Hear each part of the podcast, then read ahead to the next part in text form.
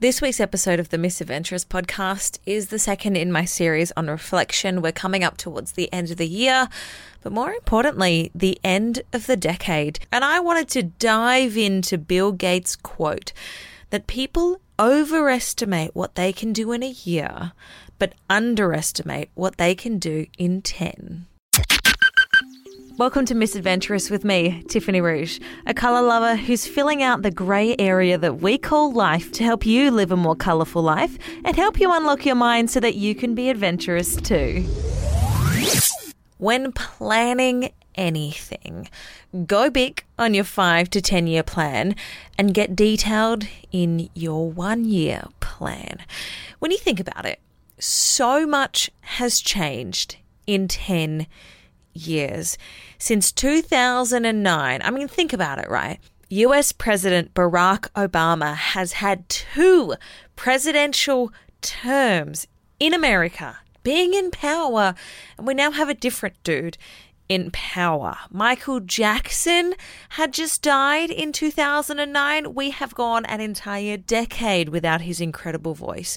We were only halfway through the Harry Potter movies. Yes, Daniel Radcliffe, Rupert Grint, and Emma Watson were all the rage in 2009, and everyone, I'm betting you did, had a portable GPS in their car and not in their phone. Just think about that. Just think about the fact that we've got Google Maps right now.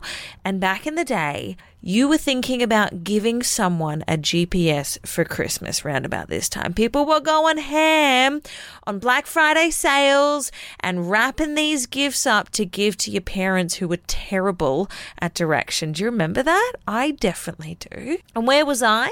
In 2009, well, I was 19, working in a bar, taking a gap year from uni, and trying to get a radio job. I'd been volunteering for two years at a radio station in Adelaide, and little did I know that it'd be seven years until I got that paid radio gig, but I pushed on. I'm talking countless volunteer shows, so many hours of unpaid internships, a move halfway across the world and back, and that many boozy nights that I can't even remember them. All of that in between, and I reckon my biggest achievement for 2009, aside from getting myself a job and moving out, but I'd already done that, was going on my first ever solo overseas trip to Thailand with my friend, getting my first tattoo ever, and having a crazy, almost carjacking moment where there were cops and guns and money and crazy shit. And here I am 10 years later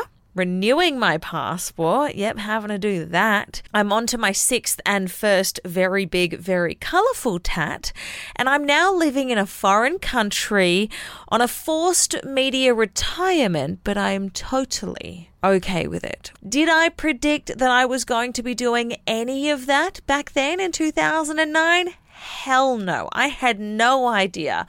I think in 2009, I saw myself working in radio forever and living in Australia. I didn't even get the idea of moving overseas until 2010. That's how much can change in a freaking year.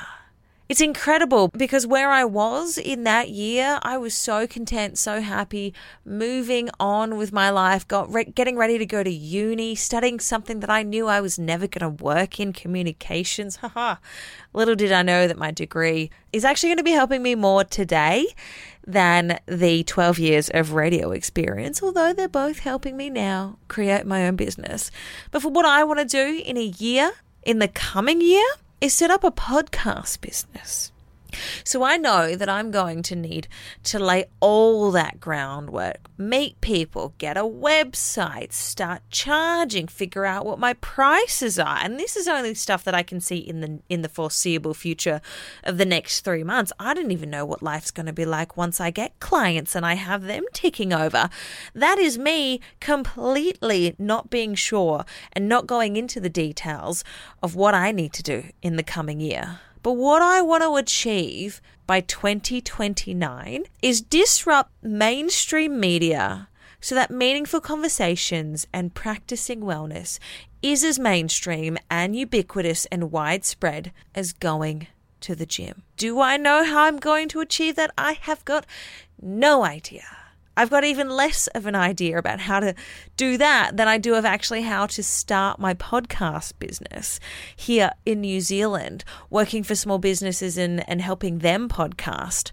But I know I'm going to do it. And the moral of this story is not enough changes in one year, but so much does in 10. And when you're looking at it that way, you want to be planning for the future to make sure that you go big with your 10 year goals. And when I say go big, I mean go as big as you can, get imaginative, make talk about disrupting something. So at least you have a direction to go in, but get as detailed and as structured as you possibly can with your one year goal. Well, that's almost it from me here on Misadventurous. If you dig what you hear and want to keep up to date with every single episode of the Misadventurous podcast, hit subscribe however you're listening to this right now. And if you want to be even more of a legend and help other wayward adventurers find this path, I'd love it if you head on over to iTunes and rate and review this podcast. Go on, five stars for all that positivity, right? So until next time, and don't forget, it's the small choices that we make every single day that build up to that big change that you're working towards. So stay with it.